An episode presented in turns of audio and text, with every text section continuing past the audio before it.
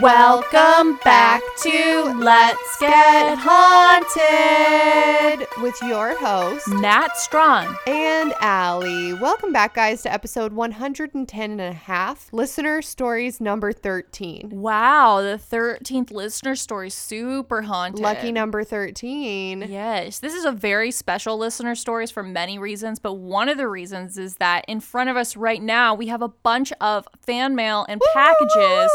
So it's gonna be like Christmas, but only for us. That's right. And you guys have to listen to us open the fan mail because you have no choice, but also you do have a choice because if you don't want to listen to the intro for this episode, all you have to do is expand the show notes and at the very top of your screen, it'll be in all caps, it'll say skip to, and then it'll say 10 minutes or 15 minutes or 12 minutes. We just don't know. And that'll take you to the first listener story. And if you're wondering, well, what are listener stories? Perhaps I'll stick around and find out. Let me give you a really quick intro to what listener stories are. Listener stories are real, authentic, haunted stories written in from our listeners known as the haunties. If you have a crazy haunted listener story, you can email us let's get haunted pod at gmail.com and we will read it live on air. Now, because of that, some of these stories might be triggering. You know what? I'm just gonna go ahead. All of these stories are triggering. Trigger warning, yeah, probably. We haven't read them yet because we read them live so that we can react to them live. Yes. But uh, just go ahead and assume that they're probably triggering. Right. A lot of them are about death or about ghosts, about aliens, about like, I mean, it's a lot of death, to be honest with you. Yeah. So I would just say trigger warning. Yeah, and sometimes they're really long, but we have no what? control over that. But, you know, it's like listening to an old friend talk because these are our haunties. However, I know if you're a new listener, you probably don't give a fuck about that. So you can just skip 15 seconds ahead, keep going until you hear whoever's not speaking's voice come up because we alternate telling the stories, and then that will mean it's a Great advice. Great advice, Natalia. Um, and maybe you think this episode sucks in general. The concept sucks. And in that case, I would recommend skipping the entire episode. I will say that the listener stories are tragically the scariest yes. of all of the episodes. I agree. And it just makes us feel bad because we put a lot of effort into trying to scare you guys. And, And, then you scare us Right. way, way worse. Yeah, we come up a little short compared to the listeners' stories. There is just something so authentically creepy about them. If you have one, go ahead and send it in to us and we will read it on air. But before we do that, let's thank our donors. Would like to thank Mariah and John, who gave us a very large donation. Thank you guys very, very much. Oh, wow. Robin B, Tyson V, Rebecca H, Alicia J, Emily N, Minnie W, Jennifer S, Lindsay L, Samantha P, Jessica J, and Gentry B. Thank you guys so much. If you would like to donate to us, you can Venmo us at DogMomUSA or at Natstron, or you can go to letsgethaunted.com to buy merch or leave a donation, or you can go to our Ko-fi account, which is linked in the show notes down below.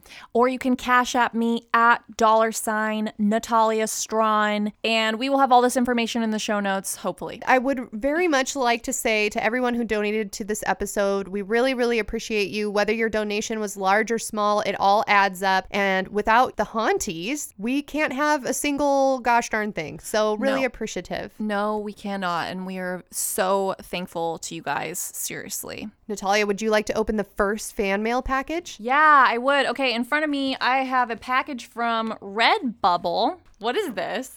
This is Pickles cake. This is a sticker that's probably, I don't know, 10 inches long, and it's a pickle, like a green pickle with Nick Cage's face on it. It kind of Oh is like Pickle my Morty. God. It says but Pickleus instead, Cage. Yeah, but it's Pickleus Cage. What, what is that? What is that? What is it? Oh, no, not the beast! That's Um, and there's, incredible. There's two of them, and that's pretty amazing. Who Who's did it this from? come from? Is there a note in there? what? It says it's it's from an artist on Redbubble.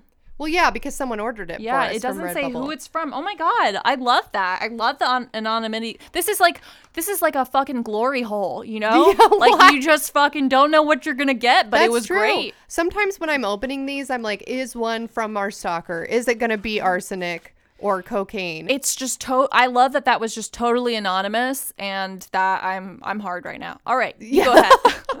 Thank you very much to whoever sent us the Pickles Cage stickers. Okay, it, it has already exploded. oh, it's one of those packages that has like asbestos in between the layers. Hold on, hold on just a moment. This is getting very messy. One second. Yeah, it's like in between the layers of the package, there's like basically what looks like dryer lint. Oh my god, Alyssa is opening this the slowest and messiest way, and it's like enraging me. And then also being very dramatic about the mess that she 100% just caused by choosing to just rip through the package in the middle instead of tearing along the very easy pull string. Not to, not to worry. The pull string wasn't in it. It said pull here, but the pull string was gone. Oh. It's a conspiracy. A soldier. All right. I have asbestos poisoning now for sure. Okay. Hi, Allie and Nat. My name is Omar. I went to C2E2 Chicago Comic and Entertainment Expo this past December, and I saw this art piece that I think you will like. What? It's by artist at Zero Makase Images, Instagram. It's Nicolas Cage. Not the beast! Ah! Open my eyes! My eyes! Ah! Ah! Oh my god. So I know you girls will like it. I tried to find a Liam Neeson, but they didn't have a divine version of him. I will try to get that for you in the future. I lived in Mexico for some years and I remember seeing some books of ghost stories and local myths. I was able to go back for Christmas and New Year's, and during my trip, I found this book with ghost stories, and I hope that Allie will like them. Oh, I will. I will love this, Omar. Thank you so much. I bought it in a bookstore, but I don't think it was new. In fact, it's quite old. I also got some oh, no, it's medals of. San Benito, Benedict of Nursia, for both of you. In Mexico, a lot of people wear them to ward off evil spirits. Ooh. I wasn't able to get them blessed, but if you find a Catholic church, they can do that for you.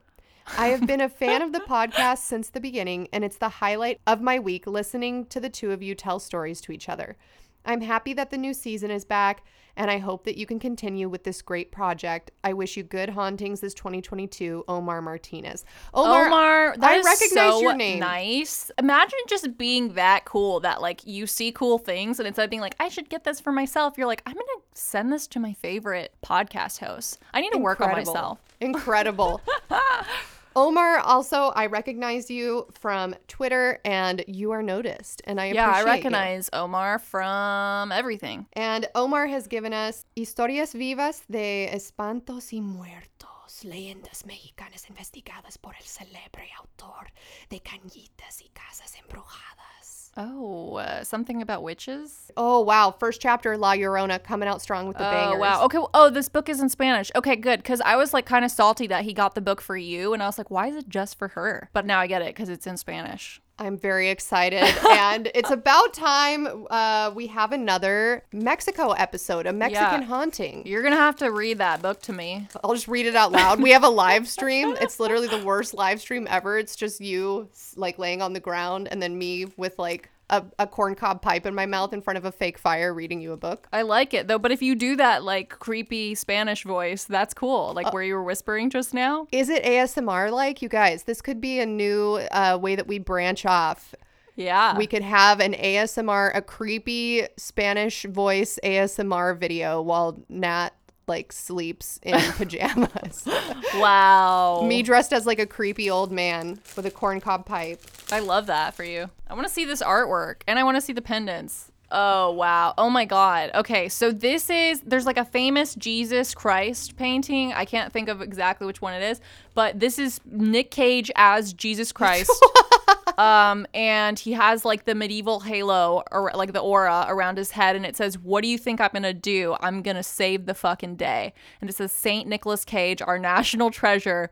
Now, y'all who are without sin can cast the first stone.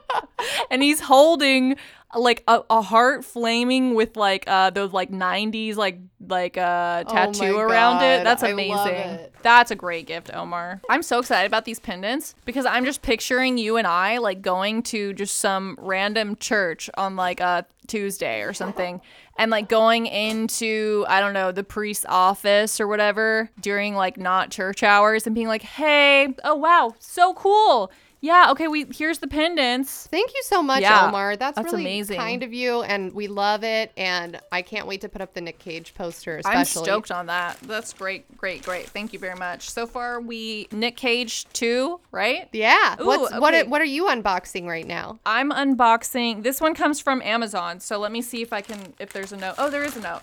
It says, Hey, Nat and Allie, I love your podcast so much. I hope this galactic cutie fits your new office space. XOXO. Paige B for. Thank you, awesome. Paige. Oh, it's an LED nightlight. An LED nightlight of an alien. Wait, really? Open. Oh, wait. I want to see. I want to see. That's gonna be perfect for our bookshelf in here. Oh yeah. Yep. Um, do you think we could piss off everyone in our office if we put this on the outside of our door? So, fun fact the contract we signed to be able to sublet here said we can't put anything on the door. So, yes, it would piss them off. oh wow, wow. I mean, I kind of get it. They're trying to run a professional operation, and then we're just here with like a glowing alien that their Yeah. clients have to look at every time they walk in. Yeah, and then they're like, um, I'm feeling not very confident at getting my taxes done at this place where Right. there's like Pickles Cage on the door. Or, you know what? That would make me more I know. I was like, that is the only tax accountant place I would go to. That's correct. Well, I have a little letter here that I'm opening. It's a tiny card and it says thank you. oh, I love that. Oh, cute. Okay, I'm going to read the letter first. Hi, Nat and Allie. I've been listening to your podcast for almost two years now and have enjoyed every minute of it. I love hearing all the different stories. Listening to them from you all makes it so much more enjoyable. I found these stickers on Etsy and I knew I had to get them for you all. Hope you enjoy. Stay haunted, Lauren O. Whoa, wait, I want to see stickers, stickers, stickers. Oh my god, these are so cute. Holy shit. Okay, sorry. I just saw the one that I want and so I kind of don't want to show you now, but I'm going to I'm going to show you anyway. And I, I want you to describe them to the audience. Okay. Please don't pick oh, the one so that cute. It's a, a raccoon wearing a Mothman suit. And then this one says, My possum is an honor student. And then the other one says, My cryptid is an honor student with a sad Mothman. That's very cute. Those are very cute. And the and the possum one has a possum on it. I really I really want the my possum is an honor student. But you know what, guys? Actually, it might not matter who gets what because everything is going to be going on a fan art wall. Yeah. at some point. So, you know what? I'm just going to tuck it back into this thank you card so that they don't get damaged. And then when we start decorating our walls, that's where it's going. Or maybe I'll just take that possum one and put it on my car. All right. Cry I- about You know it. what? I'm pocketing it right now so that you can't have it. Um, okay, this is a package uh, from Lisa Yu, and it's oh, it's this is weird. It's just two of our tank tops. So wait, What? I don't know. I can't. Did someone? Wait, our tank top, did she like bedazzle them or? no, they're just folded neatly. Who sent this? Lisa Yu. Lisa, did you not like the shirts you no, bought? I think because I think I vaguely remember someone. ugh, I don't know. Something happened, like they didn't get their shirts or something. And then I ended up sending them more, and then later they got their shirts in the mail. So this one doesn't Oh. count. This is just supposed to be for our business, but we're not very good at running it. So let me open up another one. okay. Well, thank you very much for returning that to us. That's I love when people are like honest and dependable and This one comes from Damien C. Oh, there's a bunch of stuff in here. Okay, it's the first thing is a piece of paper with a giant greetings from West Virginia, home of Mothman Love it. portrait. And it says letter on back. I wanted to send a postcard, but I but I but I forgot to get it. Yeah, I feel face. that. I feel that. Hey y'all, I'm Damien, writing to you haunted haunted people on behalf of myself and my wife Brianna. Oh, couples that haunt together, Stay together. fuck together. We wanted to send you a care package from West Virginia and say thank you for the hours of entertainment. I work alone in the evenings and it gets super lonely in all caps. I've often said I wish the building was haunted so I had at least one person to chat with. I've found that listening to Let's Get Haunted is like hanging out with some friends and listening to them tell stories. It really helps the evenings that I have to spend alone not feel anywhere near as lonely, so thank you sincerely for that. Brianna has been listening to the new season with me. We play Mario Kart while listening. It's a vibe.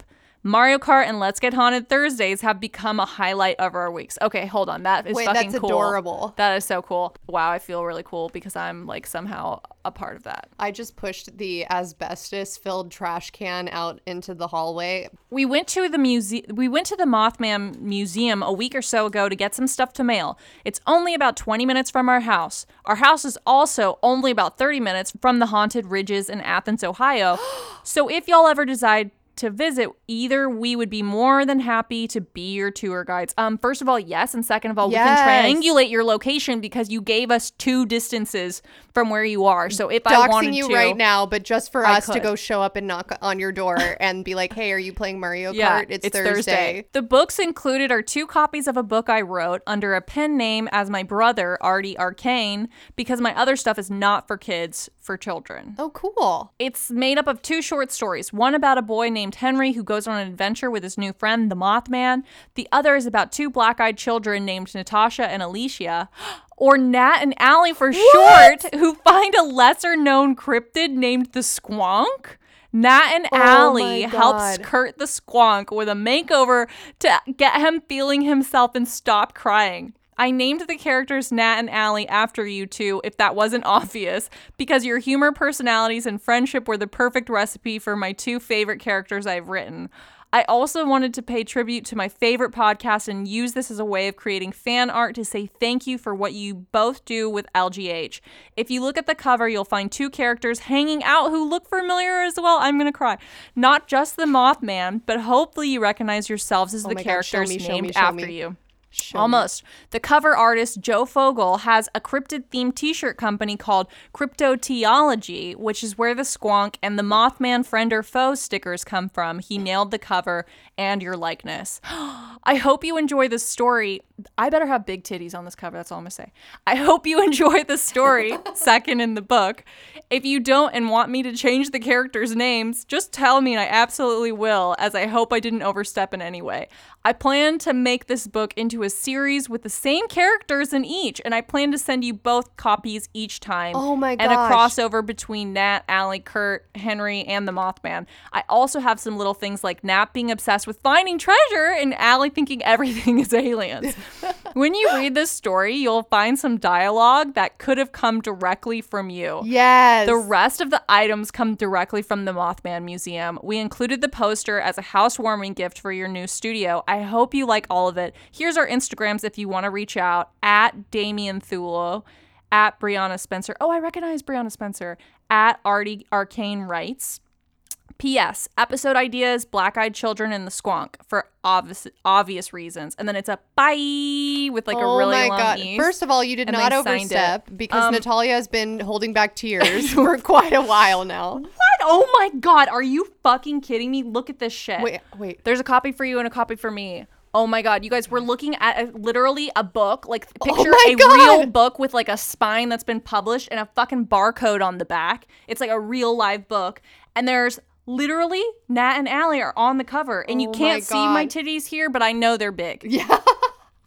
oh, this one says to Allie, so you handed me the right one. Oh my gosh, I'm so excited. This is so this is like literally the coolest thing that's ever happened. This is incredible. anyone. Yeah. Also, I hope everybody knows. I've said it before on this show, but I'm going to say it again. Uh, if you want to use our stories or our like quotes Do or it. whatever, just fucking do it. If you have like an essay due tomorrow for some bullshit folklore class in Yeah. college and you stayed up all night drinking, literally just use like a speech to text app, play one of our episodes, turn it in. You'll Yeah. at least get credit for something. You'll you're guaranteed to get at least a, a D. C. yeah, they'll probably be like, you can't say fuck or like, and why are you talking about The big mussy? titties? Yeah, and the mussy. What is the mussy? You know what I keep thinking about randomly all day today? Um, I keep thinking about our M Cave episode where we were like, he left a fleshlight as a warning. Those are my favorite episodes. Okay, and so then in the rest of this package, yes, there's like little Mothman stickers and pins that are I'm guessing are from the museum. So it says I love Mothman and Mothman is my boyfriend. And then there's yeah, sticker. Oh my god, this is hilarious. It says live, laugh, lurk with the Mothman like laying on his side seductively and Mothman museum stickers, Mothman friend or foe, the squonk. The squonk is so cute. oh my god. That's It's- adorable. It's yeah. like a pig brain a skunk. and Mount Pleasant. Oh my god, this is amazing. And then in here, there's something for the office, which I'm assuming Is that a poster? It looks kind of like a poster. I think so. Um, our fucking walls are gonna be. Incredible. Yeah. Yeah. I wish you guys could see our office right now because it looks like just a like a Hot garage. mess. Yeah, like it looks like a garage of, of someone who just went through a really bad divorce. Yeah, it does.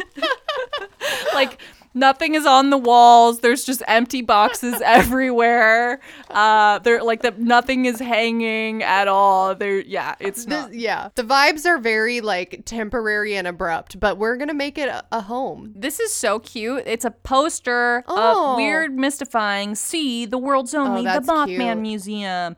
Come visit. We dare you. Point Pleasant, West Virginia. The flying creature person, alien, monster, curse. You decide. And it's like vintage. You know, love that, this. that is my favorite style of poster. I really like vintage scary movie posters and I really like vintage like circus ads. You know what I mean? yeah. Wow. Yeah. Like come see the bearded lady. Right. You know, and it's in that like old timey script and then there's just a drawing of like a lady that looks pretty normal. Open one. That was Okay. amazing. Thank you guys so much. Okay, so this is the final package. It is from Nicole S. Okay, all right. First, there's a letter right on top, so I'm going to read this. Hey, Nat and Allie, I just wanted to say thank you for the great content. I absolutely love the podcast and your banter. F those who skip the intros. That's right. That's right, I'll be doing the Patreon for sure. I found the pod through my husband. He randomly had a YouTube vid of yours playing. I was shook because he's a non believer. He doesn't even believe I lived in a haunted house when I was a kid. We both, however, were fans of SP7 and are now haunties. Hell yeah. I binged all the episodes and am on listener number two. I recently started. Oh, and I'm on listen number two. So she's listened to our entire discography once. And now she's going through it again. Oh, it's incredible. Oh my god. I recently started donating and wanted to make something for the new office. Congrats on that, BTW. I hope you guys like all the goodies. Sorry I didn't frame the Ouija board. I didn't have any spares, but it should fit in a 5x7. And sorry for my shitty handwriting too, lol. Thanks again for the pod. I really love it and you both. Nicole S. Insta at Nicole0000021. Etsy Mojave Design Co. That's haunted. We just talked about the Mojave Desert. Yeah. And her Etsy is Mojave Design Co. If anyone wants to go check it out. Also, I love everyone's always like, sorry for my grammar or sorry for my handwriting, and it's always totally fine. Which just leads me to believe we all had really critical parents growing up and like now don't know that we're actually doing great. I love too when you guys, if you so choose, decide to leave like a, a handle of whatever social media you use to sort of like interact with. Not that you have to interact with us at all, um, but I do like when you do because I do recognize some of these names. Absolutely. Yeah. Okay, I am unboxing. Let's see here. Oh. Okay, wait. Sorry. I need to hand you. Sorry. I'm dividing it up. We each got the same two things. Oh my god, this is hilarious. Oh, I'm looking at a sticker of a of a tombstone that says "dumb bitch." I have never seen something more closely resemble Right. my heart. Dumb bitch, dead inside, like literally dead. It's a it's a pink coffin, and it says like literally dead. This reminds me. Oh my gosh, it's an iced coffee and it says still depressed though. Oh my God, I it. fucking love that. And then of course we got an In-N-Out. Love it. Which is me as soon as I leave this office here because it's very late at night and that is like what I do. Dairy gives me diarrhea, which I'm sure I've talked about too much on this show. But you know what? Some nights you gotta risk it. You know, No. no, risk, no reward. yeah, it definitely does not agree with me either, but in that one moment I'm like, you know what? This is how it feels to be normal. you know what I really like from um, In-N-Out? Their root beer. I know it's probably just the same as like whatever fucking brand they carry, but it tastes different to me. I cannot get behind root beer. I, like ev- What? ever since I was a child, there was two things I never understood why they were invented: licorice and root beer. Take it back. What the fuck? Take it back. I like both of those. I li- Seriously? yes, I like to go to the movie theater, bite each end of a licorice, and stick it in a root beer. I'm not joking. I don't. I don't even know if I can look at you right now. How how have we never had this discussion ever once? Describe my face right now. Like uh, like horrified, like a fish that's dying. Yeah, that's like real. I, you know, there's been a lot of red flags raised with you over the years, but that, that is the one where I'm like, Changed your mind, right? Now you're like, wow, she's the coolest person I've ever known. no. Now I'm like, I don't know. Alyssa might be too haunted. That's scary. You guys, does anyone else do that? I'm. It's not uncommon. No, it's not that. That's weird. I mean, like I like to put weird things in my drink too. I like to stuff a straw. I mean, I like to stuff a fry down my straw and then sometimes drink the drink through no, it. that's gross. That's a red flag. it is gross, but it feels weird and I like it. You know what else? Sorry, But now we're it's on a weird. tangent. It's weird that you like licorice and root beer, which are objectively the most disgusting things ever created. If you like root beer, I'm gonna need you to respond to the photo dump for this episode right now and say like root beer gang or something because we need to prove that root beer is the superior soda. Wow. Okay, if you don't like root beer or licorice, um, you're normal. That's all I need. Just comment uh, "Killjoy Gang" if you if you don't like either of those things. But back to what I, what uh, the task at hand is. Oh my gosh, this is.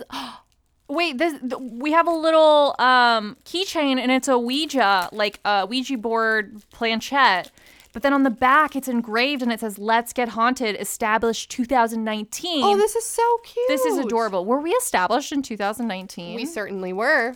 February. Um, our first episode came out February 5th, 2019. Aww.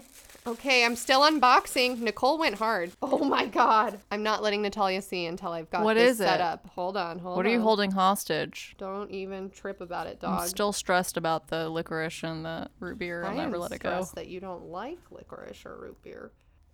I'm still choking on asbestos. You know what it was too in that game Candyland as a child? Like the licorice was a. Oh, that guy was scary. yeah. But he was uh but why was- do you think they chose him to be licorice? But he was like the absinthe flavored licorice. Oh my gosh, this is a desk. What do you call this thing? A desk nameplate. Nameplate. And it says Natalia Spooky Bitch. And then mine says Alyssa Spooky Bitch. You guys are so fucking cool. Do you guys realize how fucking cool you are? Go, everyone's pause this for a second or don't. Look in a mirror in your car or in your bathroom or wherever you are and just say to yourself, I'm a fucking cool ass bitch. What the fuck are you showing me right now? I can't handle this. I'm holding up the very last thing from Nicole. It's a it's, a wooden Ouija board and it says let's get haunted and then now I understand the planchettes. Go with it. This is so I'm I can't I can't learn about these things. This is like what happened when you told me about the fucking bunker that's underground. It's just like too it's just too much for me to believe is possible. So many emotions, so many positive emotions. It's too many. I gotta go reset. I gotta go. Let me go find some root beer and some licorice, and, hang, and then like lay in my bathtub with uh, the hot water on in the shower. This is you guys these gifts you guys have literally outdone yourself. And I know I say that every single time, but, it's every single time I'm like, wow. Like what the fuck? How do we have How people listening to us that are so creative and kind, and we just love you guys. Yeah, should we just start pushing them away?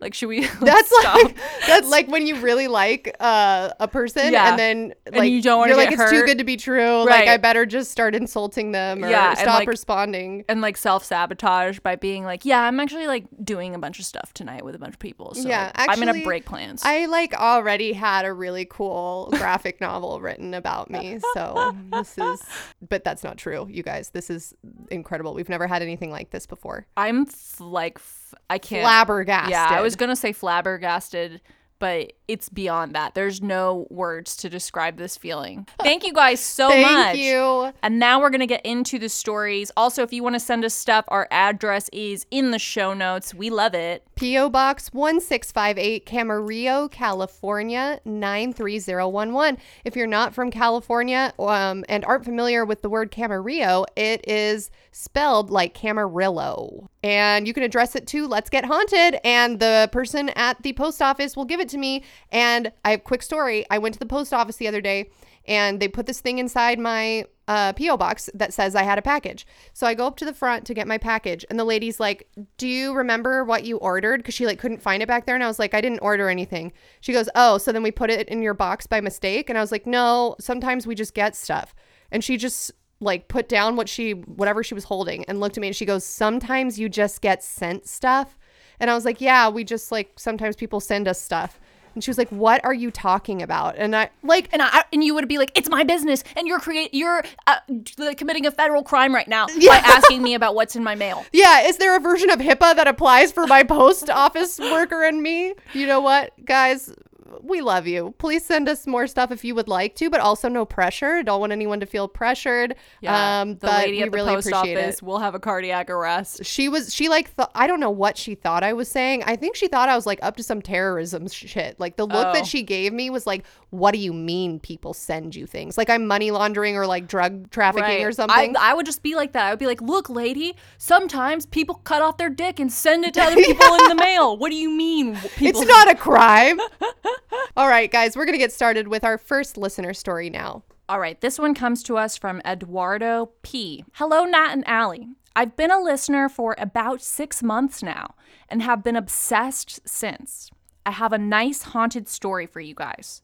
So, when I was growing up, like from 9 to 14, I was living in a two story home that I know for a fact was haunted and have multiple paranormal incidents. So one night I was in my bedroom watching TV late, around 11:30ish, and I hear three knocks come from my bedroom window. No.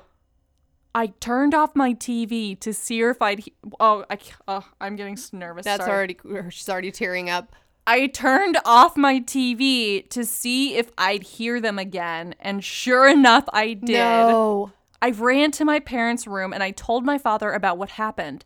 We went outside to check and there was nothing outside my window. No trees, nothing. Not even a wasp's nest. I proceeded to hear the knocking at my window in the threes for the rest of the time I lived in that No. house. There was also another incident that my mom witnessed as well that I can share another time as well. Wish you guys the best. Eduardo, a loyal listener. Um, Eduardo, yes, share it. And Send also, that is so terrifying. And like, what are you gonna do when you're a kid and your parents just won't move? And you're like, hey, in my bedroom, someone's knocking. A ghost man is watching me sleep and knocks on the window 3 times every once in a while to just let me know that I, that he's there. I mean, the th- I prefer it to be a ghost rather than a real person. How fucking scary is that? Yeah. That's again like that radio rental episode where Where that girl was doing her makeup in the mirror and then she and went she to her school. scratching on the window, but she just thought it was the twig, and then yeah, and then she went to her school. Um, it was like the last day of school or something and the art department had put on a display of like different final projects of the senior students and she walked by and saw a either painting or sketch drawing, It of was her. a sketch. a sketch of her doing in her makeup by that window. So, oh my god, I just got chills. So, someone, the scratching she heard was someone fucking drawing her. i can't oh my god oh my god That is like a classic incident of like uh Reddit, like Fedora guy being like, "I drew you, my lady. Yeah. You're not interested in, you know, like this is yeah, a my lady, this you." isn't paranormal. this was simply my way of courting you without alerting you to my presence. Wow, that might be your best quote of all time. Someone make that into a meme. Take that like cr- that like creepy Reddit troll guy and put that quote from Allie next to it because that is a fucking winner. You know, my alter ego is a Reddit uh, moderator in a fedora um, courting a woman against her will. So it makes sense. Um, but that's what I'm saying, though. Maybe someone was courting this listener by throwing pebbles against the window in threes or knocking in threes and then hiding. Don't like it. No. How many fedoras would that person be wearing? I don't know. Too many. Three, probably. Okay, this next listener story comes from Elena M. Hi, Allie and Nat. I love your podcast. I want to tell you guys about my experience last year. So, my parents are divorced, so I have to go to both houses. But sometimes when I go to my dad's house, we stay at my grandparents' to go and visit. But they live in Albany and he lives in New York City, so we had to go sleep overnight. We would go there every other time I was with my dad, so I was there quite a bit. Since I was little, the house has creeped me out. It's old, creepy, and had a rotten smell that would come from the basement. I would sleep on the couch, which is very close to the basement. In late January, I started to have night terrors and wake up around 2:30 to 3:30 a.m. to long, dark figures near the basement door. I would hear footsteps walking right next to the couch and through the hallway upstairs. I would get so scared that I wouldn't go back to sleep and curl up in a ball and hope that the figures wouldn't come closer. My grandparents are very religious, and there were crosses everywhere. One night, I woke up and felt like something was sitting on top of my chest, but there wasn't anything there. It was dead silent because everyone was asleep, and I started to hear something scratching at Oh the my God. basement door. No. They didn't have any pets. About 20 minutes after, a cross fell off the wall. no. I tried to get up to go to sleep in a different room, but I was frozen in fear. Eventually, whatever it was followed me to my house. In February, I saged my house, and that night I slept the whole night without any night terrors. I'm still terrified of my grandparents' house. I begged my dad to let me not have to go to my grandparents' house anymore. He agreed, and I don't have to go, thankfully. Thank you for reading my story. I love you guys, Elena. Dude, Elena, here, unfortunately, I was going to say, oh, it's like sleep paralysis. But the thing about the cross coming off of the wall, have you heard the episode about we did about like night hags and terrors, the sleep paralysis episode? Um, if you haven't heard it, listen to it. And I think it will permanently ruin your life. Um, because It's interesting that she felt something on her chest, but then when she opened her eyes, there was nothing there. Because most of the time, like you can see the night hag, right? Sometimes. Sometimes you see it, sometimes you don't, but it- sounds like sleep paralysis. But in that episode, we talked about how sleep paralysis is actually uh like demons. Yeah, it's haunted shit. Doctors are gaslighting us. That's right. And I don't know, how does a doctor explain a cross coming off of the wall? Well, it's not just gravity. It's something more. Right. That's like being, you know, you gotta, you have to go straight to the source. You can't just be like, oh, it came off the wall because it fell off the wall. Like, that's just a roundabout argument. We go straight to the source. It fell off the wall because there was a demon Yeah, and or alien demon. Exactly. Yeah. Also makes me wonder if you just don't have crosses in your house, like, things like that can't happen, right? Yeah, well, I guess in that case, like whatever you have on the wall would fall down instead, unless the demon liked whatever you had on the wall, right? Like if you put up like a picture of a demon, maybe that never falls down because the demon's really stoked. If you have a picture of Nick Cage as Jesus Christ, does that stay up? You get extra blessings. All right, our next email comes to us from Mary E. Ooh, I actually recognize this name. A couple of years ago, I had my first out of body experience. I had just finished college and had been partying really hard two nights before and had gotten more hungover than I had been in my life and was still feeling the effects two days later. Wow, that's a Relatable. yeah, relatable experience. Everyone has to go through it once. I went through some doors and saw myself walking along the ne- wait, what? I went through some doors and saw myself walking along the next hallway towards the door that would lead me to the staircase. I began approaching my body faster and I could hear rumbling. I've never heard a sound in my dreams before. A few years prior, I had felt things in my dreams for the first time. That feeling you get in the pit of your stomach when you're falling. As I was approaching my body, my vision went in and out, and I began seeing flashes of myself turning around, seeing me floating at myself, No. falling back against the wall Oh and down to the floor. No. It all happened very fast, and I was very close when I finally woke up. When I woke up, I was covered in sweat. I'd never woken up in a cold sweat before, and I thought it was just something that happened in books and movies for dramatic effect. I realized that the rumbling I had heard was from my eyes squeezing really tight, What? blinking almost, but without opening while I was having the more intense part of my dream. Three years later, when I was living in the student housing at my second college, I had a dream that it was night and I was in my bed. I got up and went to my bedroom door, opened it, and looked downstairs through the staircase railings into the kitchen. It was very dark and I could not see anything.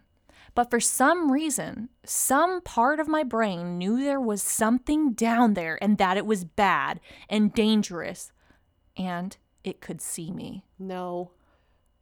I'm, I'm like, sweating. I'm so I'm scared right now. My I have hands are tears, disgusting. tears in my eyes, and I have goosebumps all over my fucking body. I thought to myself, I better wake up, and I did. I was back in my bed, and it was dark outside. That is the first and only time that I knew I was sleeping and was able to wake myself up. So I feel like whatever the thing was in my dream was something sinister because I wasn't scared in my dream. I just knew I had to wake up. I moved in with my friend from high school a year later. I've been living here for almost two years now. A couple of months ago, I had a dream that I was in my bed and that there was a pure darkness at my bedroom door, much like the one I had seen in my other dream. Not a figure or a silhouette, just darkness. I didn't wake up right away this time, I think. The memory's kind of foggy, but when I thought about it during the day, I realized that maybe whatever it was had found me again. No, I can't. I don't necessarily believe that any of this is real, but you never know. I don't like to mess with things like this because of creepy pastas I've read about people being killed by demons or evil spirits when they're out of their bodies. I've never watched Insidious because when I first heard of it, I was too freaked out by this out of body stuff. It was too fresh. I've also heard that people purposely try to have them. While they make cool stories and sometimes are cool to have, all I want to say is don't. I'm too freaked out by the what ifs to really enjoy it. I'm going to make a video on my YouTube channel, Mary Elizabetha, going more in depth and telling more my out of body experiences and the other dreams and nightmares. I didn't want to write a novel or else your show would end up being too long. Thanks for being yourselves, you two, and that. I love your YouTube channel. You are so funny and I love your content, Mary Liz. Mary Liz, I recognize you I from, absolutely recognize you from Instagram from everything. and Twitter and yeah. SoundCloud. Yeah, yeah. Um, what? Uh, let's. Oh my God, that is so freaking terrifying, and I like could not even just process that. To the the thought to first of all, you're so hungover. The more hungover you've, the most hungover you've ever been in your life, which is a fucking horrible feeling. That Already just- haunted. yeah, you just like itself. know that day is wasted and you're just waiting for it to end and then it won't fucking end because you think you're asleep but you're not fucking asleep. It's just horrifying to me to think like okay, it's like groundhog's day, right? Like you get in your bed and you go to sleep, but that was a fucking dream and then you realize that your whole life is a dream and then you wake up inside of other someone else's dream and you're just so confused cuz I'm confused. I don't even know what I'm talking about, but it's scary. There's also something about like looking at yourself that's already kind of trippy. Like I don't know if anyone's ever gotten like really high and like looked at a picture of themselves or looked in a mirror or something, Yeah. you know. But if you look at, at yourself for too long, like it doesn't look like you anymore, right? Right. So the idea of like looking at yourself walking around or looking at yourself sleeping or whatever it may be like something about that there's this weird uncanny valley vibe where it's you but it's not you because like you're you but you're watching you you know what i mean and it's just like f- a mind fuck Well, okay, remember that episode that we did on the Lemegeton and like King Solomon's magic with Yes. uh, featuring Shawan? Yes. So remember in that there was like the we quoted that movie that was like from the 90s of that like amazing legendary guy. yes that- Yes. yeah legend Yes. So he talked about in that that like when you look into a scrying mirror, which is essentially just like a black piece of um we have one here in the office. It's just like a black surface that's like sort of reflective so you can see yourself in it. That's where you conjure up demons and stuff like that. And he talked about how in ancient times people would write about how you could see demons in pools of water or you would see demons in scrying mirrors and things like that. And he talked about there's this effect it's like a scientific effect i can't think of what it's called right now where if you look into a mirror for too long your face starts to change. And that's what the three kings ritual is about too. So i wonder if it's the same with a dream. Like if you're able to have an out of body experience where you can see yourself do you start morphing into something else i don't know and is that thing that you morph into your Evil. true form i don't know i don't know but mary elizabeth that's fucking scary and terrifying Wait, what if? Oh my god! I just realized. What if the presence that you were detecting that could see you was, Was you, you. from other dreams? That is no, so scary. Don't like, do not like. We have to move on because I do not like. So this next email is from someone that doesn't uh, list their name, and I don't want to dox them, so I'm just gonna use the first letter of their email address, which is B.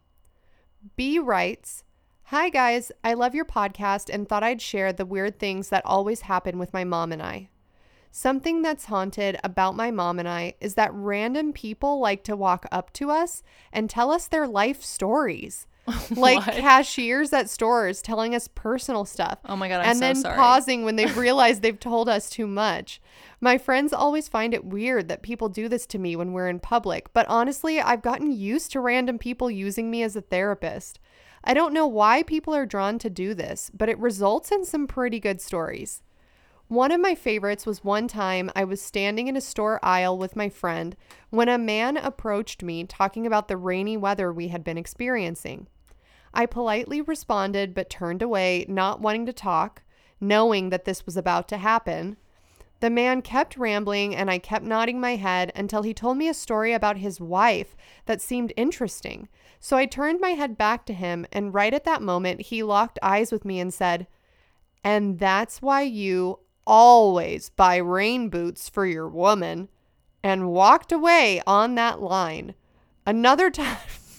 Wait, what? What?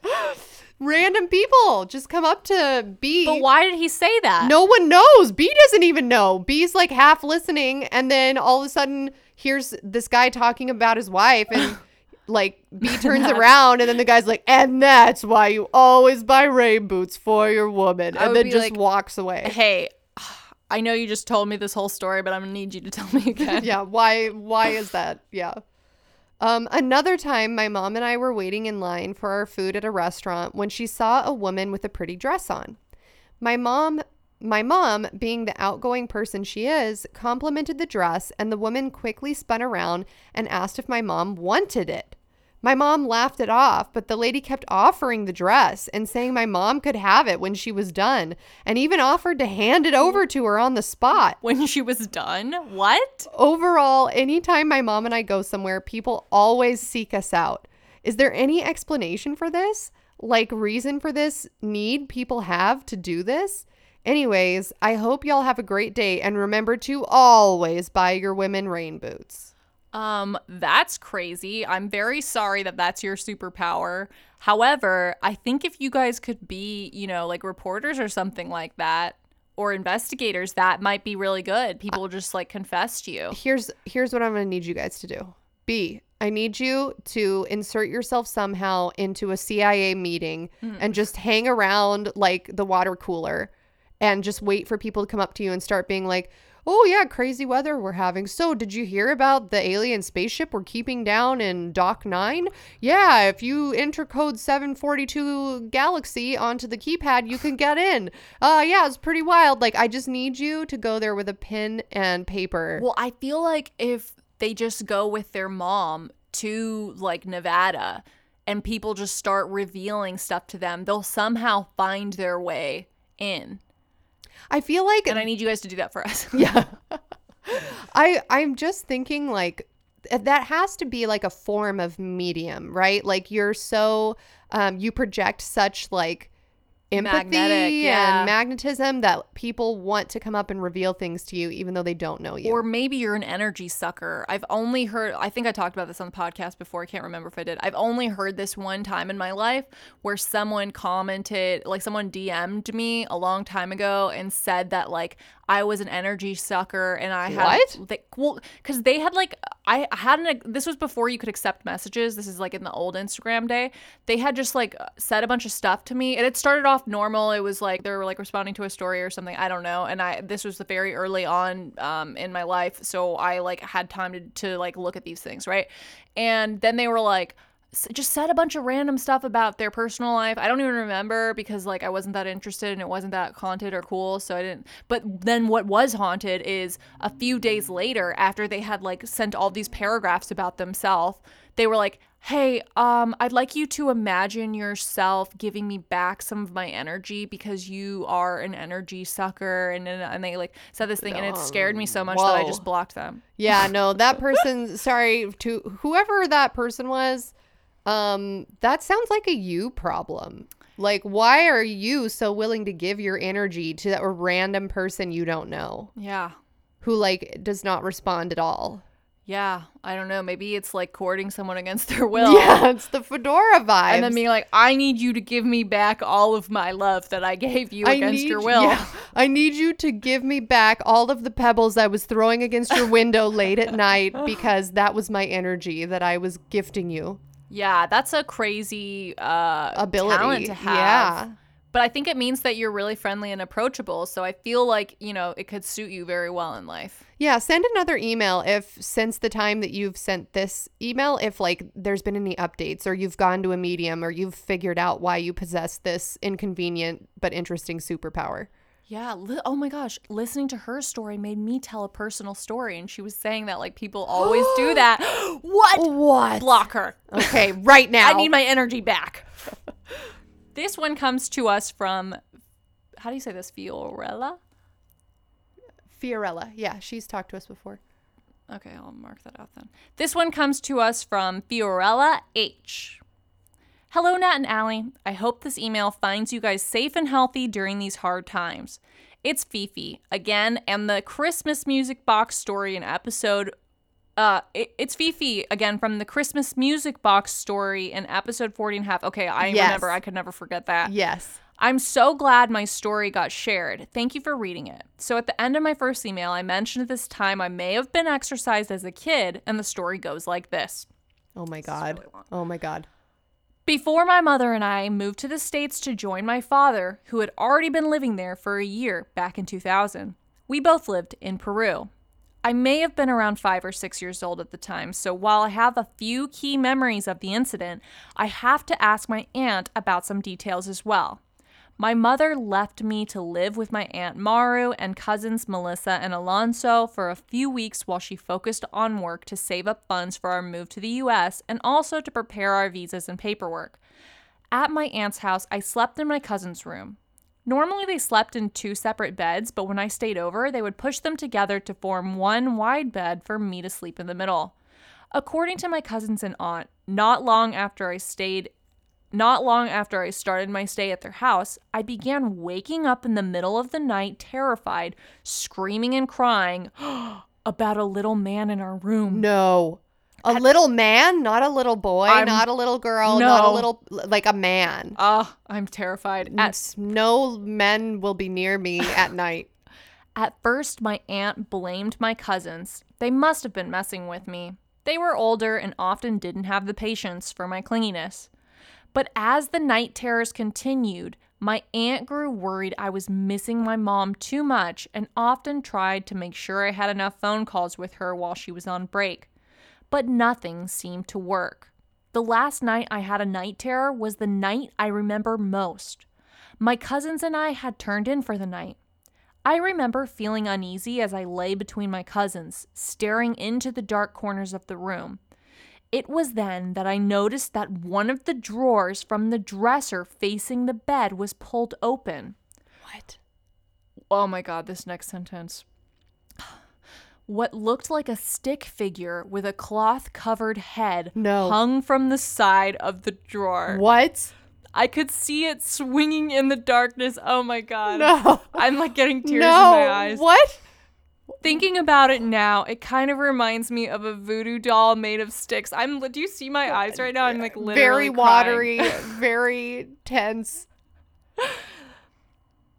I didn't. It didn't look like any of Alonzo's toys, and Melissa had already outgrown most of her Barbies. It scared me so much that I tried to hide my face behind Melissa's shoulder, but I couldn't fall asleep. So I looked up again to see if the little man had gone.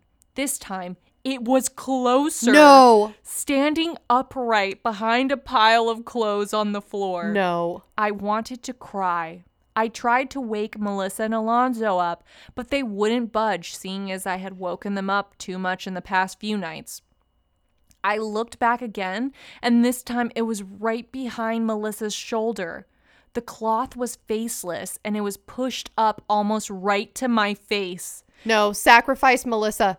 It Do it. scared me so much, I sat up crying and threw up on the bed. Oh my god. That woke my cousins up, and when my aunt came to check about the noise, I again told her about uh, the little stick man. Aunt Maru had enough of this and decided to take me to this outside market stall area in the town the very next morning. I remember we went to this one stall where an old spiritual lady sat surrounded by herbs and rocks and stuff. My aunt told her about what had happened, and the lady ushered me behind a curtain where I had to undress down to my underwear. I remember she roughly rubbed me all over with a sharp purple rock or quartz, maybe amethyst, because I can still feel how it scratched on my skin like it burned. She chanted words of protection in Spanish and waved some sage smoke over my body. I remember feeling increasingly sick and dizzy, but then as soon as she finished, the feeling faded. After that, I no longer saw the stick man, and my aunt said I never stuff suffered night terrors again. What the fuck? For my second and third story, it's also set in Peru at my grandmother's house, which has been the center of my mother's side of the family for generations.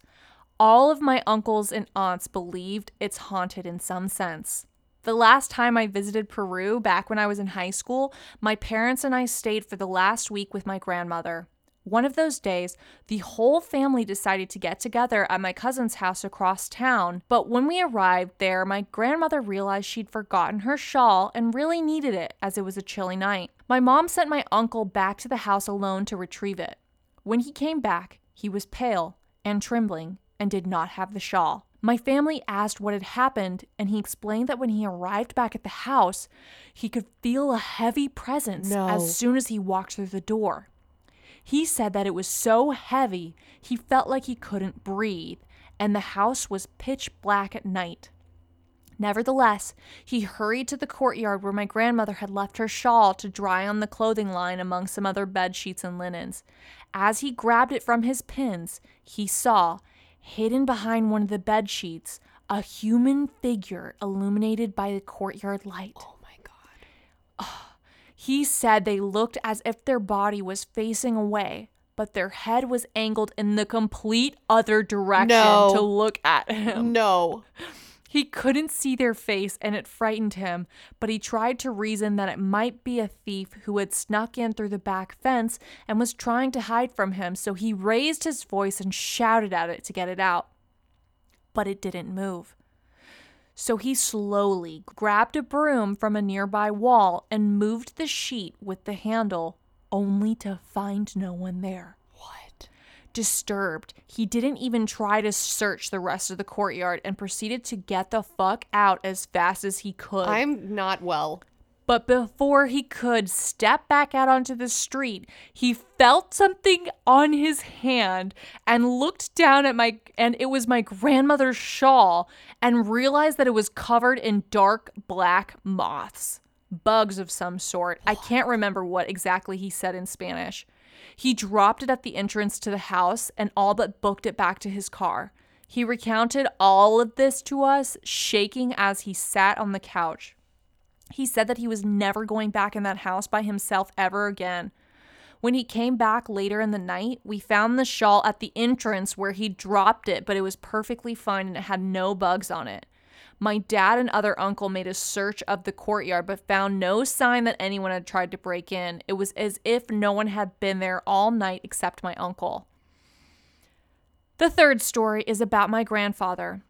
Back when my mom was a teenager, my grandfather worked as a policeman in the neighboring town over, and when it was time for the workers to return home, my grandmother would walk out into the second floor balcony and wave at him as he walked down the street. One day, she walked out into the balcony as she always had done and saw amongst the returning workers my grandfather waving back at her. She thought it was a bit early and rushed downstairs to start dinner. But time passed and he never arrived. She finished dinner and walked out to the street and couldn't see him anywhere. What my grandmother did not know at the time was that my grandfather had just had a heart attack at work. No. When she received the call soon after, she had to rush to the hospital where my grandfather shortly passed away thereafter. No. My mother recalls my grandmother being so confident she'd seen him on the street, but there was no way he could have been there physically. She was the only one who had seen him. Had that been a doppelganger trying to say goodbye to my grandmother for the last time? Thank you for reading. I'm especially enjoying your episodes right now during these times, and it really helps to keep my mind off the news. Please take care of yourselves and don't get too haunted. P.S. If you're wondering why my uncle didn't call the police, generally you don't call them in my home country as most people think they're either corrupt or incompetent. And previously, a year or so back, my grandmother had a thief trying to trespass in her home, and my aunt had to chase him down the street with a broom. So, broom one, police zero.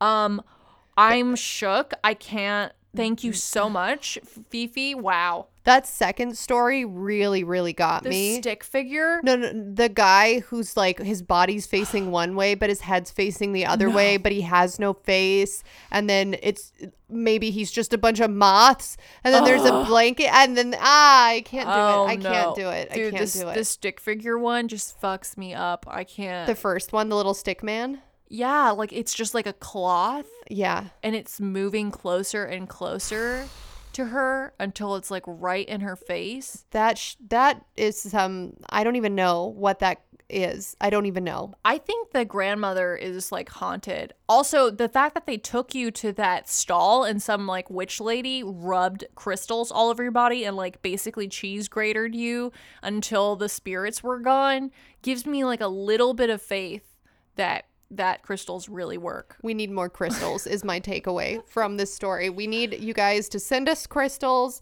and we'll put them all over the office Yeah. so that we don't get haunted. Yes. Fuck, that was crazy, Fifi. Yeah, and the grandmother seeing the grandfather's like spirit. That one makes me too sad. I like can't think about it. well, it's interesting that instead of going to like my grandfather's spirit, she went to doppelganger. Oh, honestly, I like blacked out because of how triggered that story made me. Anything about heart attacks for whatever, I have no idea why.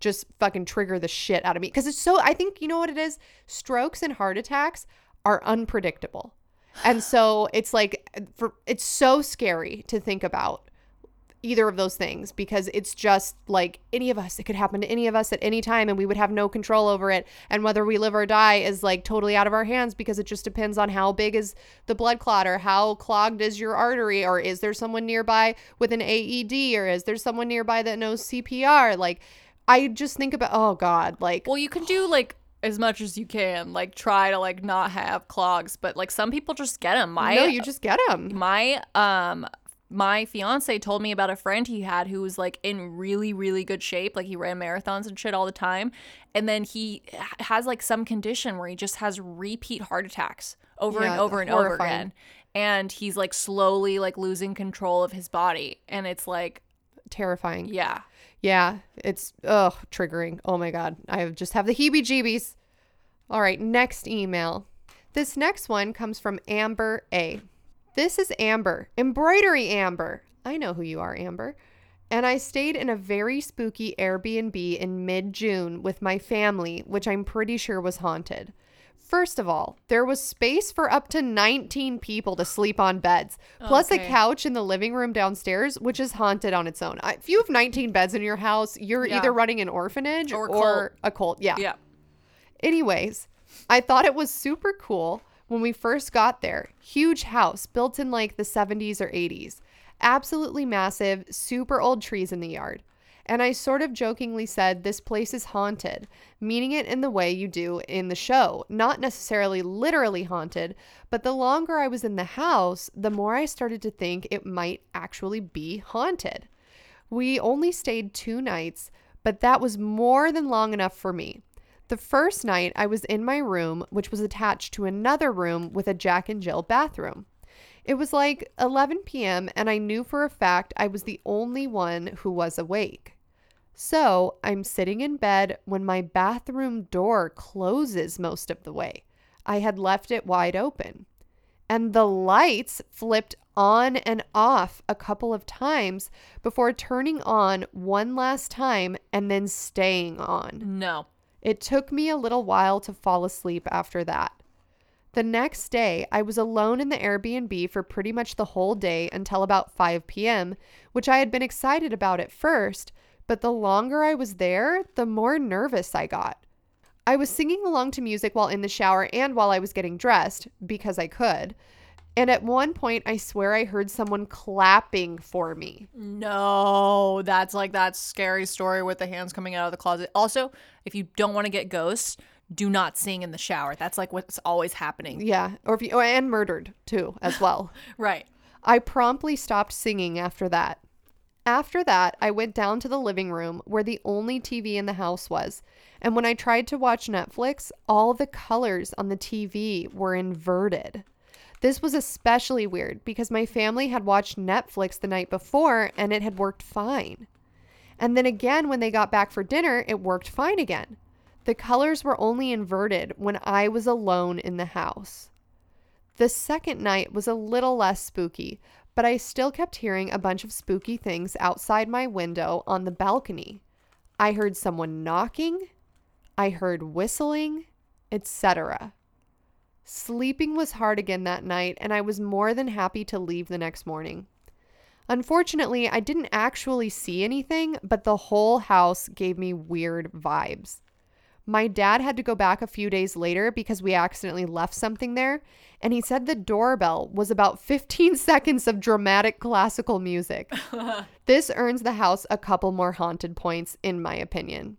Thank you for reading and stay haunted, Amber A.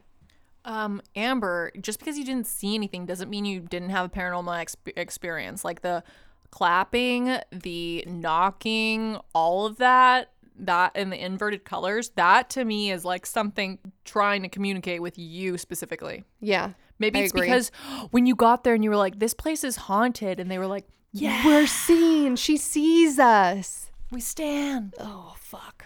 Ugh, super scary. Airbnbs can be creepy anyway. Like, there's so many stories I read on Reddit of like people that find those little tiny spy cameras in like their bedroom or their bathroom in an Airbnb, and that shit alone already creeps me out. Now, imagine like a skeezy owner that has hidden cameras around, and also there's a ghost. I don't understand why someone wants to like film like taking a shit, you know? Yeah, it's definitely like some kind of kink that I just can't get behind. Right. Maybe, you know what? We don't kink shame on this show, but some of you guys need to go to therapy and figure out, like, why is it that I need someone to take a hot dump on my chest in order for me to feel alive? I don't like that's to me it's weird. I don't kink shame it, but it's more about the why does it have to be private? Cuz like I could understand if you're into if you're into dumps or whatever, that's fine. but like it, it- but like why do you need to see it in private? Because you know It's that they're not going to be being sexy. They're not going to have like good posture, you know? I think They're it's gonna be just like about- on their phone or like just, you know? But it's voyeurism. It's like, it's predatory. It's the reason, the thing that makes people attracted to it is because they have the power and they're seeing someone in a very vulnerable state. Like doing something that they think is in private, you know? It's like it, I feel that's like what drives them. I thought it was that like they thought whoever it was was hot, and so they wanted to like spy on them. But you think it's like the the forbidden aspect of it. Yeah, no, it definitely is. Interesting. Yeah. Okay, well then that wrecks my plan that like no one wants to spy on me because I'm not hot when I'm by myself. Maybe your fiance is spying on you. You just never know. Um, that would be grounds for like an instant like canceling of engagement. If I found out my fiance was like spying on Putting me in the hidden cameras in the toilet. Yeah, that's fucking terrifying. That's what I'm saying. It's not kink shaming. It's like literally you need to go to therapy because that's not a kink. That's just predatory behavior. go to therapy. You need to go to the fucking electric chair. what the fuck? Okay, this one comes to us from Anon. Oh, it's from Anonymous. Okay. Hello, Let's Get Haunted team. This story is short, but it has always haunted me since it happened. I went to this high school where the plot of land used to be a graveyard for slaves. When my school was built in 1918, they had to try and exhume all of the bodies. However, there were at least five bodies that were never found. During my sophomore year at this school, I was just sitting in my Spanish class by the door. It started swinging open and closed rapidly for two minutes, and it was very, very loud. Somehow, no one else noticed this besides myself and the girl sitting next to me. About a week later, another girl that sat near the door had a seizure Whoa. but fully recovered. Fast forward several years later, the school is being rebuilt and they found the remaining bodies from underneath the school. This experience was very haunted for me, and I hope you enjoyed it. From an anonymous listener. Um, yeah, that sounds very haunted, and I would be so stressed out if I saw something happen and like one other person next to me saw it, so I knew I wasn't just like going crazy. and then no one else cared. They were all like, "Oh, a door was being haunted. Okay, we're in Spanish class. We Right. don't care." Hey, Nat and Allie, I'm B. My friends and I love spooky things and are definitely pretty haunted. The story I'm going to tell you is kind of short, but definitely chilling. If you guys can hear crinkling in the background, Natalia's eating chips. yeah, sorry guys. I have to eat something otherwise um we're going to all have a bad time. I just don't want you guys to think that there's like termites or that I'm like dancing on bubble wrap. It's there's a purpose for it. It is food. Okay, continuing on. My one friend Karen has had a lot of freaky things happen to her, especially when she was younger. As a child, she had very bad night terrors. So bad that her parents thought about calling an exorcist. She would scream at the top of her lungs, claw at her skin and the walls, and try to climb up the walls. No. Her worst experience ever was a night terror that was almost like sleep paralysis. Everything around her was blue, and she was frozen in her bed.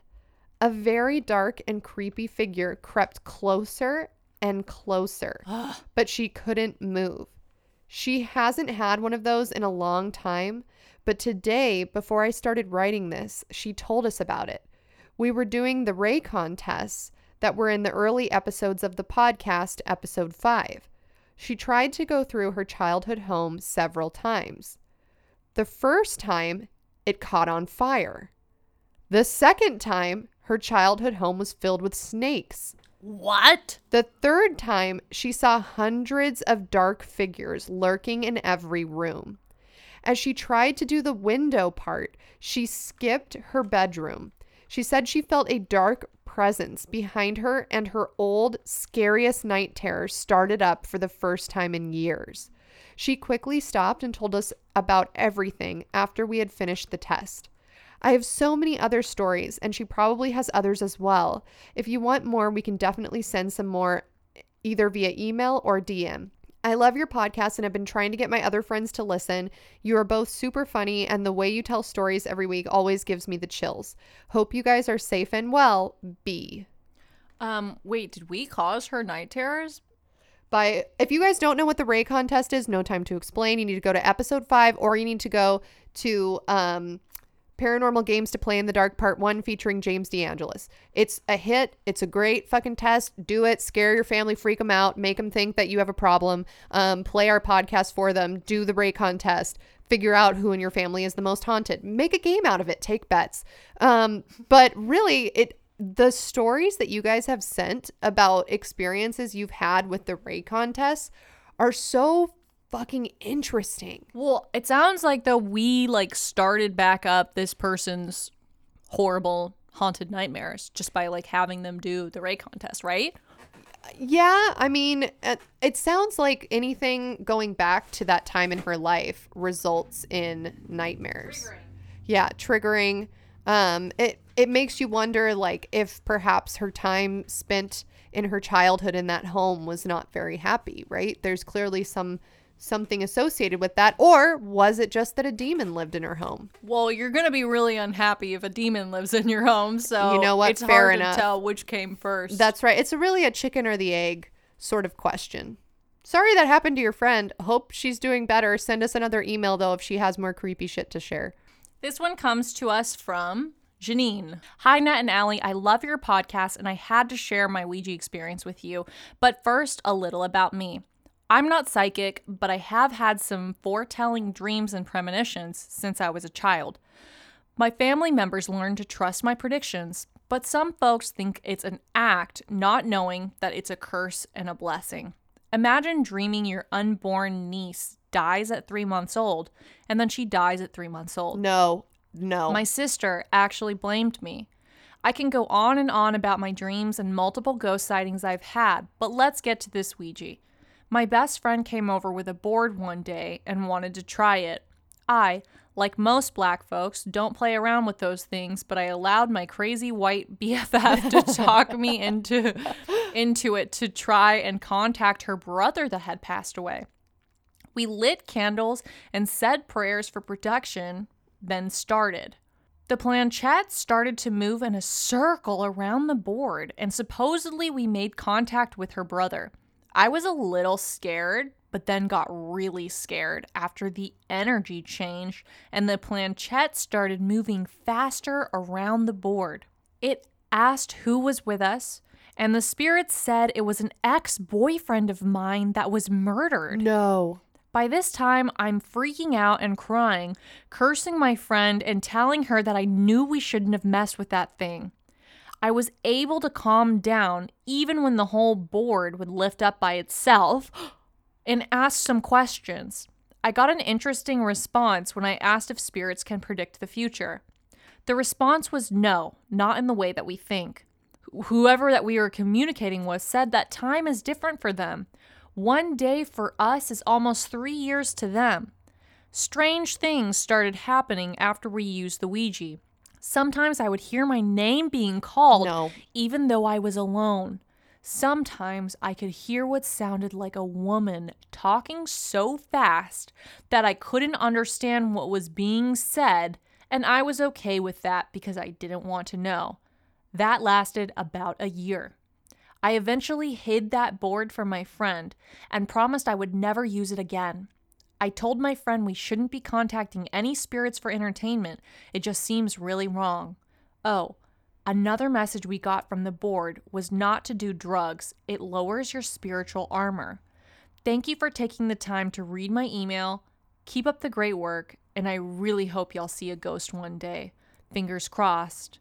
Janine. Janine? What the fuck? There's so much to unpack there. Okay, all right. First thought. Imagine you you guys who are listening, you might be too young, maybe you didn't have this at your school. Nat and I definitely did. The DARE program. Our children are our hope for the future.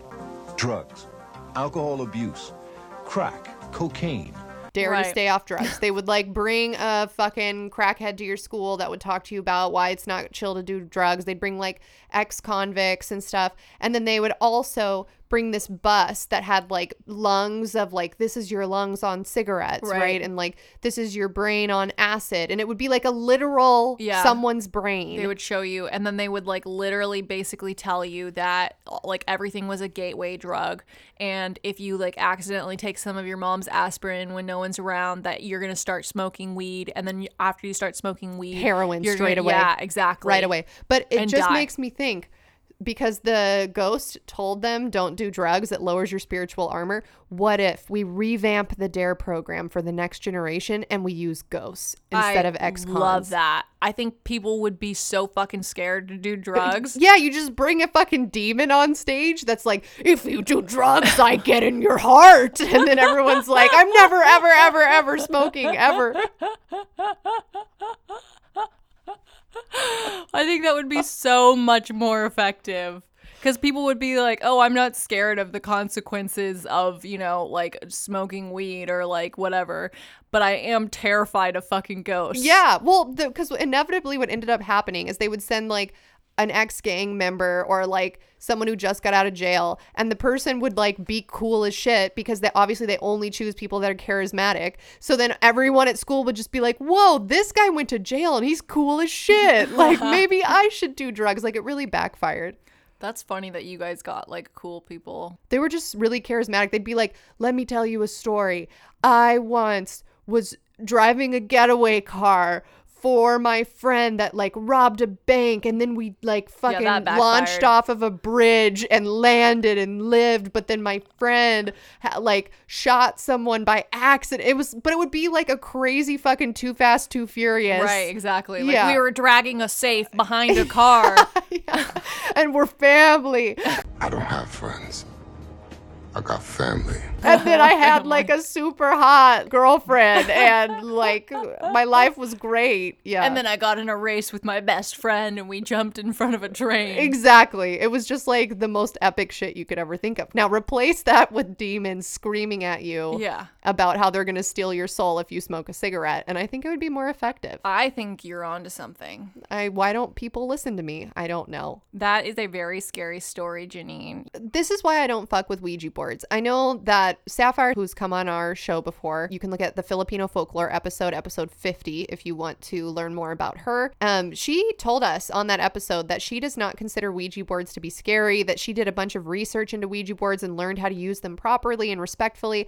L- listen, let me tell you, I am not good at following paranormal rules. I feel like there's too many chances to fuck up. Everything I've ever read is like, oh, we were doing it respectfully and correctly, but then someone accidentally wore an amulet around their neck that mm-hmm. wasn't a real amulet, and then they got possessed. And it's like, I would be that person who did the one thing wrong. So, Janine, what you need to do is you need to go into like an old market stall and find a woman With to- crystals and crystals and herbs. Yeah, to cheese grater your skin with the crystal to get until you throw out. up. Yeah. Yeah. Do it. Janine, blessings uh, onto you. I hope that you are not permanently haunted. This one comes from AG.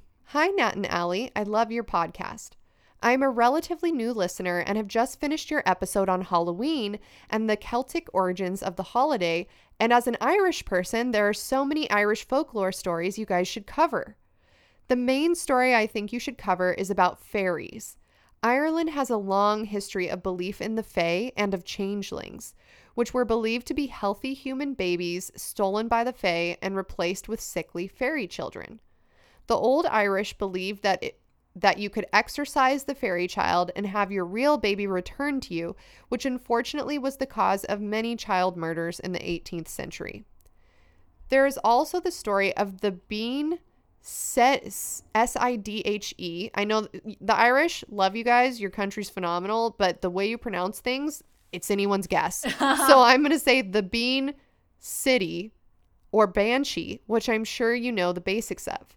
To wrap it up, I have a little story that may not be that interesting, but that I thought was pretty cool and always gave me the chills. I live in the west of Ireland, where a great many of old traditions and stories still live on today. Near my house is what we call the fort or fairy ring. To get to the ring, you have to go up what is called a boreen or botine, which is a small unpaved country road. The fort itself is a round circlet of trees with a little opening. Nobody has ever touched it, as it was always said that you would be cursed by the fairies if you cut down their trees or trespassed onto their land. Anyway, my little story comes from my granny, who of course has lived here a lot longer than I have. This is the story.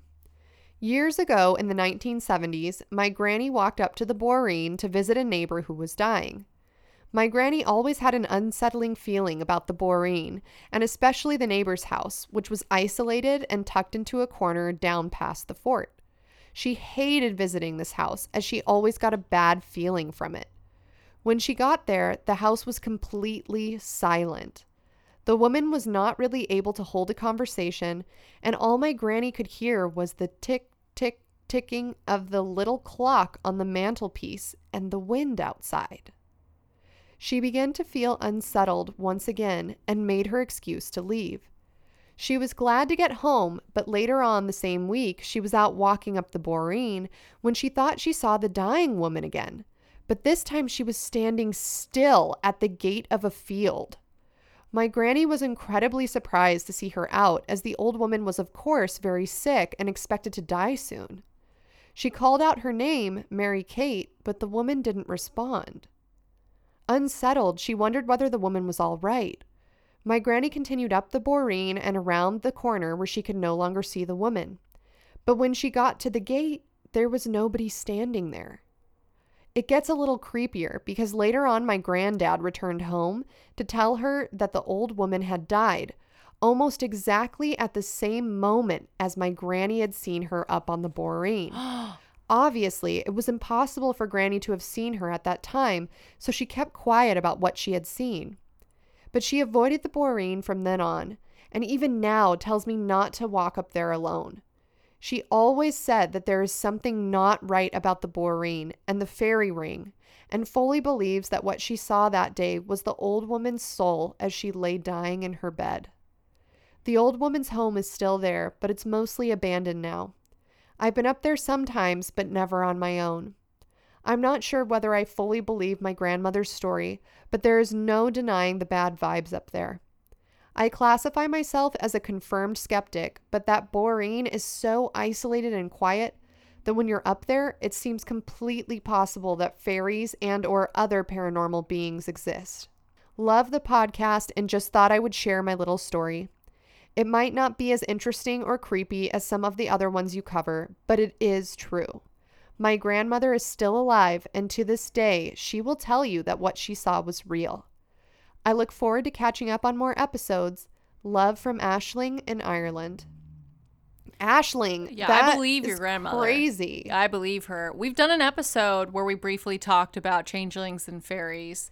And I talked about The fae. forts, yeah, and Yeah. the fae and the changelings, and I think it's super, super creepy. And I'm, I think it's also really, really telling that a lot of you guys, like your people who are like modern, right? Like for some reason, I just thought these stories of changelings and fae and all that, right? Like a lot of them took place and and you know hundreds and hundreds of years ago, and so I didn't know how seriously people still take it there today and to hear that you and your grandmother like as as someone who's still alive is like hey don't go over where the fairy forts are because that shit's sketch is like so scary to me you Yeah, know? Irish folklore is super interesting. We've had a couple Irish listeners like send DMs over the years, and anytime I get a DM from you guys, I always just say, please forward this to the email address because this is cool as shit.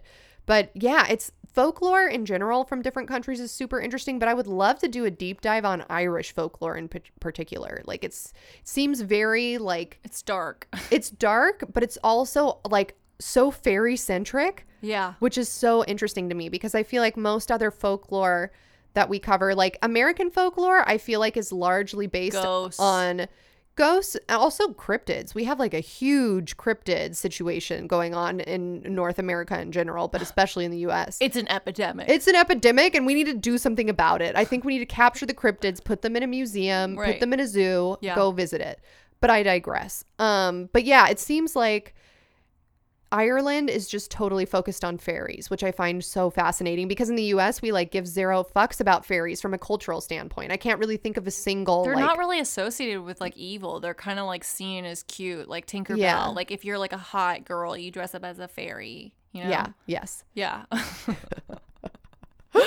and they're seen as like whimsical. Like if you're going to a music festival and you're like an ethereal person, you put on like a flower crown And and, fairy have fairy wings. wings. Yeah. Yeah. And like a flowy dress and you just like are poised at the perfect time of day to take like this beautiful, colorful magic hour photo of like your hair blowing in the wind with your fairy accessories. And I'm super jealous. Yeah.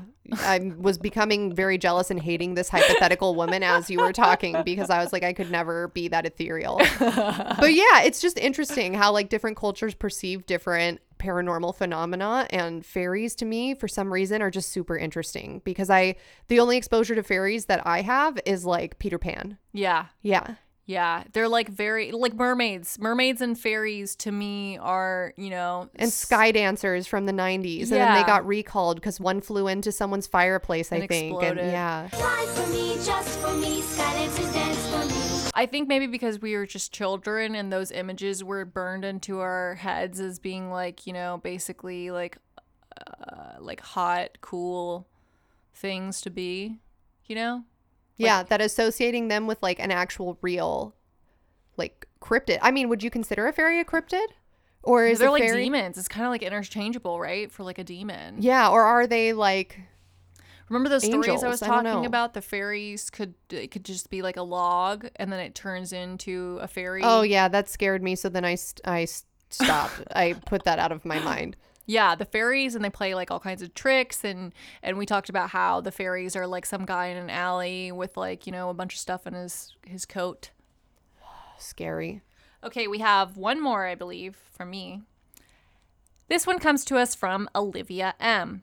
Hey, Nat and Allie, I just wanted to start off by saying that you guys are the shit and I think you're hilarious. And I wanted to share my spooky ass sleep paralysis child ghost story. So I live in Tennessee, haunting enough as it is.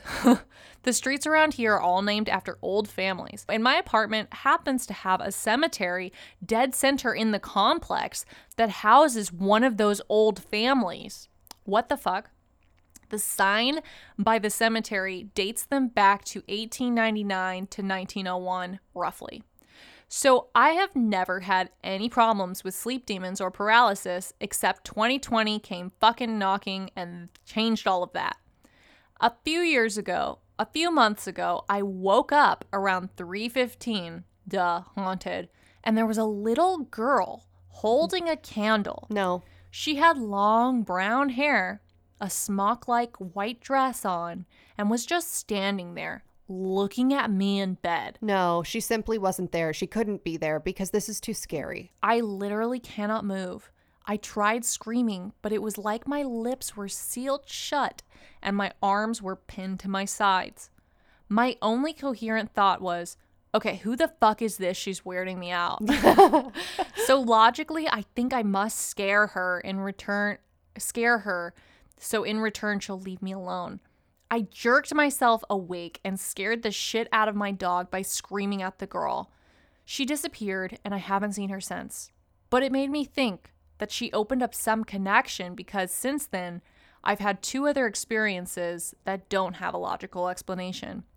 Anyway, thanks for always being dope as fuck, Olivia M. Olivia, when you saw this apartment complex with a fucking haunted cemetery in the middle of it with one of New Orleans' most powerful families, literally streets named after them, what part of you were like, well, this is a place where there won't be ghosts? Ghosts, too many ghosts. Also, Nick Cage has released his ghosts throughout New Orleans Right. because of his bankruptcy uh, situations. And it, everything's haunted in New Orleans. Literally everything is haunted there. Yeah, I think New Orleans is really tight because the fact that everyone's just like living around a graveyard like it's normal and cool is kind of cool to me. Like everyone in New Orleans is kind of goth. Like that's probably what Nick Cage thought cuz he's like goth. I like a show that's on Hulu that the name I forget, but it's about EMTs in New Orleans and it just follows them around as they like attend to like different injuries and stuff. And 90% of injuries are just drunk people. Yeah, my my dad went to Tulane and he only went for a couple years. Family. Well, Natalia, what which story is going to haunt your nightmares tonight? Because I'm The all out of Man. stories. No, the, stick, man. Yeah. Oh, I almost forgot about the stick man, and now it's back in my brain. because it wouldn't stop. I mean, it was just had so much to it, right? Like it starts off as like you know they move the bed together and she's like sleeping there, and the the you know her cousins are like fucking fed up of hearing her say it's haunted every night, and then that thing just starts coming to her and she keeps looking away and it keeps getting closer and closer. And then until it's like right in her face and she screams and throws up and then the mom comes in there. It's like out of the conjuring. And then you think the story's over but no then she goes to the fucking flea market or whatever it was and finds this woman who's like um like a, a an herbal witch lady Who's grinding her skin off? yeah, with, with, a with a crystal, and then it heals it. And then also, I think right after that was the story about the uncle going back into the house I can't and be- seeing the one- twisted no. head guy, that one can't be. and then the scarf tonight. lands on his hand, And and, it's it's, covered in bugs, and, And I hate bugs. that. What would you rather, be in a room full of bugs, or be in a room full of ghosts? Well, a room full of bugs is how you've described when we used to record remotely, and I was in my closet with ants crawling on me for two But hours. I mean, like fear factor style, like they're on your eyes, in your face, everywhere. what was the other choice? Ghosts or ghosts? is it a cool ghost telling me to stay away from drugs or is it just like a ghost that's gonna mm, attach itself to me Oh, that's so scary. Um, I don't know. if it's I don't a- know. if it's like the cool like don't do drugs ghost like yeah i'll hang out with a don't do drugs ghost for like an hour just to be like why why do you feel so passionately about this that you've come back from the dead to like Yeah. teach us about it like what is the significance What if you go in there and it's just like someone really chill, like just like a hipster ghost, and he's just like, "Hey, let's listen to this re- record," and I just rolled us a joint. Like, and, and it's we'll just the just sound of a bunch of banshees screaming, but he's like tapping his toe, like, "Oh yeah, this is great. This Yeah. is uh, you like, probably "So-" never heard of this band. it's called uh, Banshee screaming. it's called it's called Banshee Banjo Time, and they're really big in the afterlife. Love that. Um, well, Natalia, would you like to do our sign off for this episode? It's very scary. I'm uncomfortable. I'm sweating because I'm thinking about a uh, dark shadow man that has his head facing a different direction than his body. So I need you to do a sign off. BRB gonna go scrape off my skin with some crystals so that I don't have bad dreams tonight. Bye.